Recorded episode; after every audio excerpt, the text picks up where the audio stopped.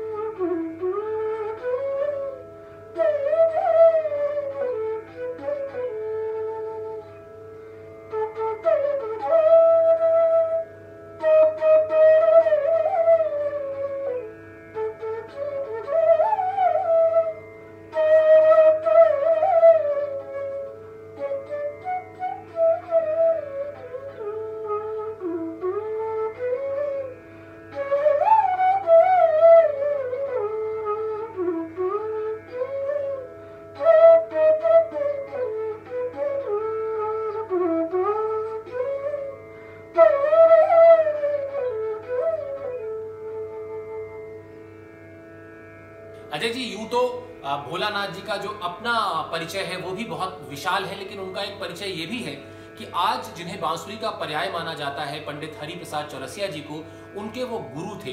तो एक तरीके से जो हरि प्रसाद जी से आपका आपका संबंध है, वो हम जानना चाहेंगे कि किस तरह का स्नेह आपको हरिप्रसाद जी से मिला है, किस तरह से आज जब वो उम्र के लिहाज से देखें तो वो आपके गुरु के समान भी हैं, पिता के समान भी हैं तो वो जो आप लोग के संबंध हैं, उन पर आप ज़रूर कुछ बताएँ हमें। पंडित हरि प्रसाद चौरसिया जी, जिनको मैं बड़ा भाई बोलता हूँ, भैया बोलता हूँ, और बांसुरी के भगवान बोलता हूँ, उनके साथ जब भी मेरा रहने का सौभाग्य मुझे प्राप्त हुआ, मैं बहुत खुश नसीब हूँ कि ऐसे बड़ा कलाकार जो हमारे घर में सीखे पिता पंडित जी मौलाना जी से सीखे। तो वो मैं, मेरा सौभाग्य कि मैं उस घर में पैदा हुआ। और पंडित जी के साथ रहने का भी मुझे सौभाग्य प्राप्त हुआ। एक बार तो उनके साथ पीछे बैठ के मैंने थोड़ा सा उन्होंने बहुत ज़बरदस्ती कहा कि नहीं, तुमने बैठना है। तो मैंने कहा कि भैया, आपके सामने तो मैं बैठ तो क्या मतलब कुछ भी नहीं कर सकता। नहीं नहीं नहीं, बैठना है। तो मेरा सौभाग्य था कि मैं उनके साथ थोड़ी देर के लिए स्टेज पे था। और मुझे उन्होंने इतना आशीर्वाद दिया। और जब भी वो मिलते हैं मुझे बिना खाना खाए जाने नहीं देते। मैं उनसे, उनके गुरुकुल मिल, मिलने जाता हूँ या कहीं होटल में मैं मिलने जाता हूँ, कहीं कार्यक्रम में वो आए हुए थे। तो इतना इतना प्रेम, जैसे कि एक बड़ा भाई, एक बाप, एक पिता समान, एक गुरु समान की मतलब कि ऐसा प्रेम मैंने देखा नहीं। मैं पिताजी के कार्यक्रम के लिए उनको कभी मैं बोलता हूँ, भैया, आपके आशीर्वाद से मैं पिताजी के नाम से कार्यक्रम कर रहा हूँ। हाँ हाँ करो। मैं आ रहा हूँ। उन्होंने कभी कुछ नहीं पूछा कि कब है, कब आना है, क्या करना है। वो बस कहते हैं कि बस मुझे डेट बता दो, मैं आ रहा हूँ और वो आ जाते हैं। ये ये बड़े भाई का और मतलब कि हमारे पिताजी का प्रेम कह लो उनके लिए कि वो वो खुद ही भागे हुए चले जाते हैं और मुझे बहुत प्रेम करते हैं। अच्छा अजय जी, हमने सुना है कि स्कूल में टीचर्स कुछ एक्स्ट्रा नंबर इसलिए दिया कर, दिया करते थे आपको क्योंकि आप बांसुरी बहुत अच्छी बजाते थे। क्या ये सच है? ये सच है। ये सच है क्योंकि बांसुरी सुन के लोग सोच, अरे नहीं नहीं, क्योंकि हर हर कार्यक्रम में, स्कूल के सारे कार्यक्रम में सबसे पहले मेरा नाम आता था कि भाई उसको बजाना है, पहले सोलो बजाना है, फिर उसके साथ हर किसी के साथ बजाना हर हर कंपटीशन हम फ़र्स्ट लेके आते थे, ये पता नहीं क्या था। अब तो इसलिए नंबर हमें मिल जाते हैं ज़्यादा। अजय जी हम बातचीत को आगे बढ़ाएँ। उससे पहले क्यों ना एक बार फिर ये जो खूबसूरत और बहुत ही पवित्र सा साज आपके हाथ में है बांसुरी उससे कुछ सुने जो कुछ भी आपका सुनाने का दिल करे।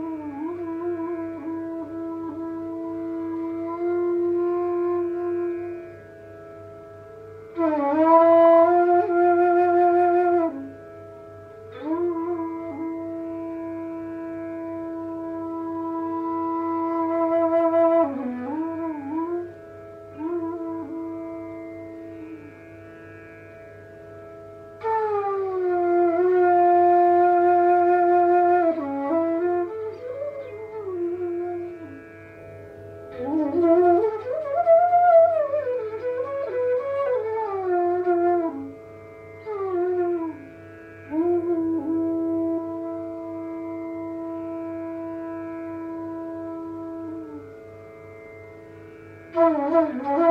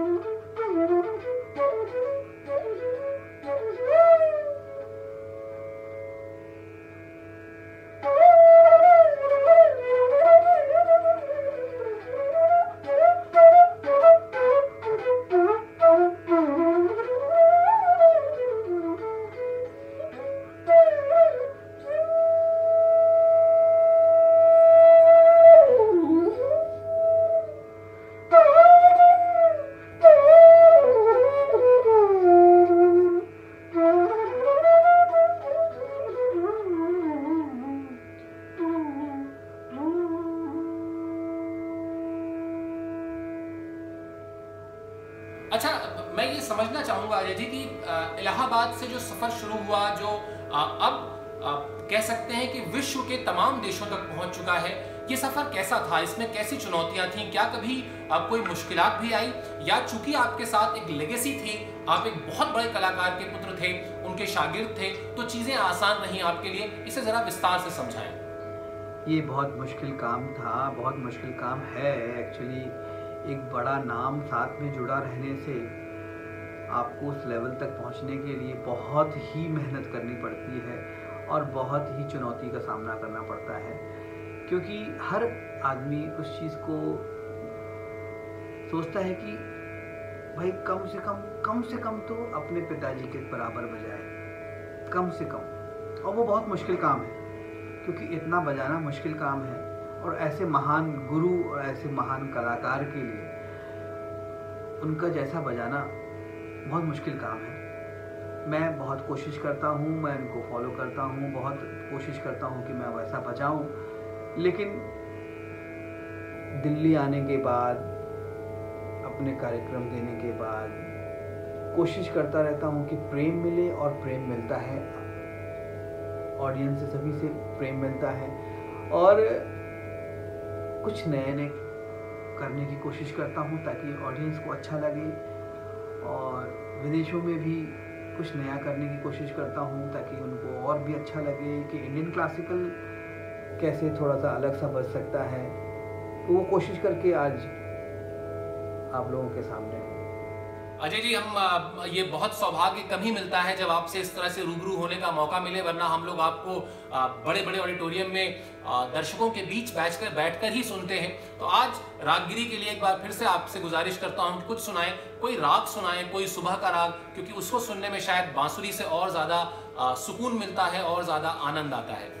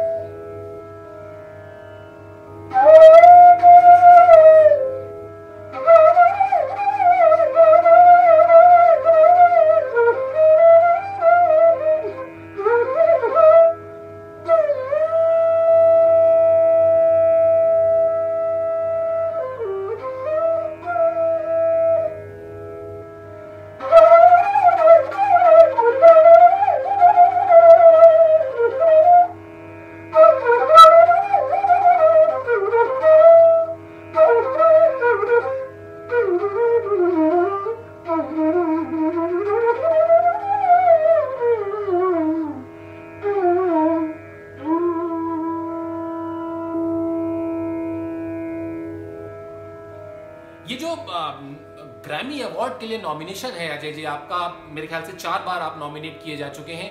ये एक्सपीरियंस कैसा रहा है, ये भी हमसे शेयर करें। ये तो मेरी तकदीर अच्छी है, मैं ये कह सकता हूँ, क्योंकि चार नहीं, तीन बार मुझे ग्रैमी नॉमिनेशन मिला।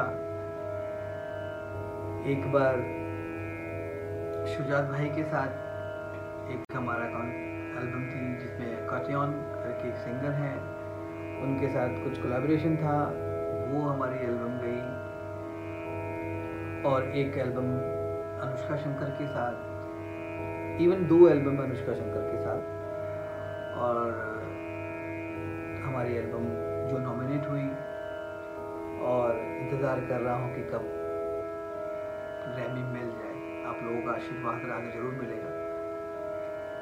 बस ये, इसकी खुशी मैं बता नहीं सकता कि मैं नॉमिनेशन में ही इतनी खुशी है तो ग्रैमी जब मिल जाएगा तो आप लोगों के आशीर्वाद से तो फिर क्या होगा? अच्छा अजय जी ये भी मैं समझना चाहूँगा कि जो बांसुरी है जिसमें एक लयकारी का पार्ट होता है वो जरा सा टेक्निकल समझाएँ और अगर आप ये भी समझा सकें कि ये जो अलग अलग किस्म की बांसुरी लेकर आप लोग बैठते हैं एक लेमैन के लिहाज से अगर मैं आपसे समझना चाहूँ कि इन बांसुरियों के बीच का फ़र्क क्या होता है क्योंकि शायद ये हमारे श्रोताओं के लिए हमारे दर्शकों के लिए बहुत इंपॉर्टेंट इन्फॉर्मेशन होगी।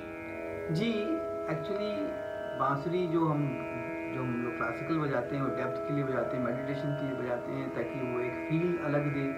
और छोटी छोटी बांसुरी हम लोग ले लेते हैं कि तो थोड़ा सा लाइट क्लासिकल हो जाए और ऑडियंस को थोड़ा सा हैप्पी लगे और एनर्जी आए। तो वही आप ये देखिए।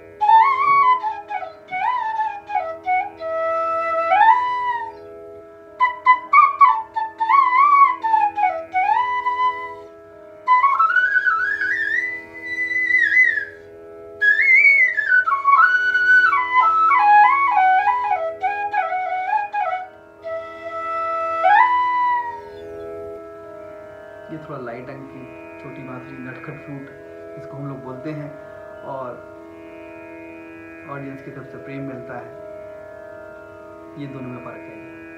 अच्छा चूँकि हरिप्रसाद जी ने फ़िल्मों में बहुत बजाया है तो आ, ये कह सकते हैं कि स्वाभाविक सा एक प्रश्न मन में आ रहा है कि आप आ, आपकी इच्छा कभी होती है कि आप भी फ़िल्मों में उस तरह से एक्टिव हो? और कुछ कोई ऐसा फिल्मी गाना एक दो जो आपको बहुत पसंद हो अगर आप मुझे वो बांसुरी से सुनाएँ तो हम आपके आभारी रहेंगे। जी मैंने बचपन में बहुत फिल्मी गाने बजाए हैं और अभी भी कोशिश करता हूँ, लेकिन छूट गई है आदत। और, छोटी बांसुरी में बजाता था मैं, लेकिन अभी बड़ी बांसुरी में सुना देता हूँ मैं आपको। मेरा बचपन का एक बहुत फेवरेट गाना था।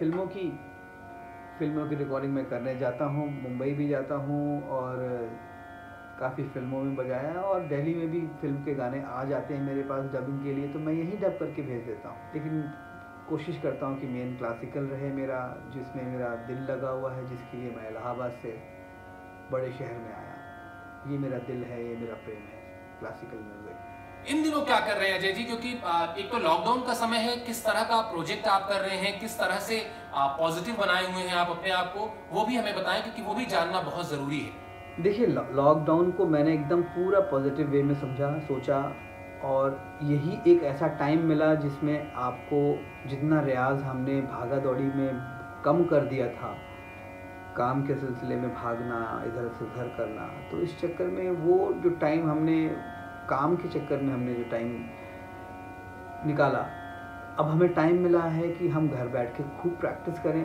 और प्रैक्टिस ही करें और कुछ नया करने को सोचें कि ऐसे टाइम पे जब हमें पास कुछ काम नहीं है, कहीं निकलना नहीं है तो हम कुछ नया सोच सकते हैं।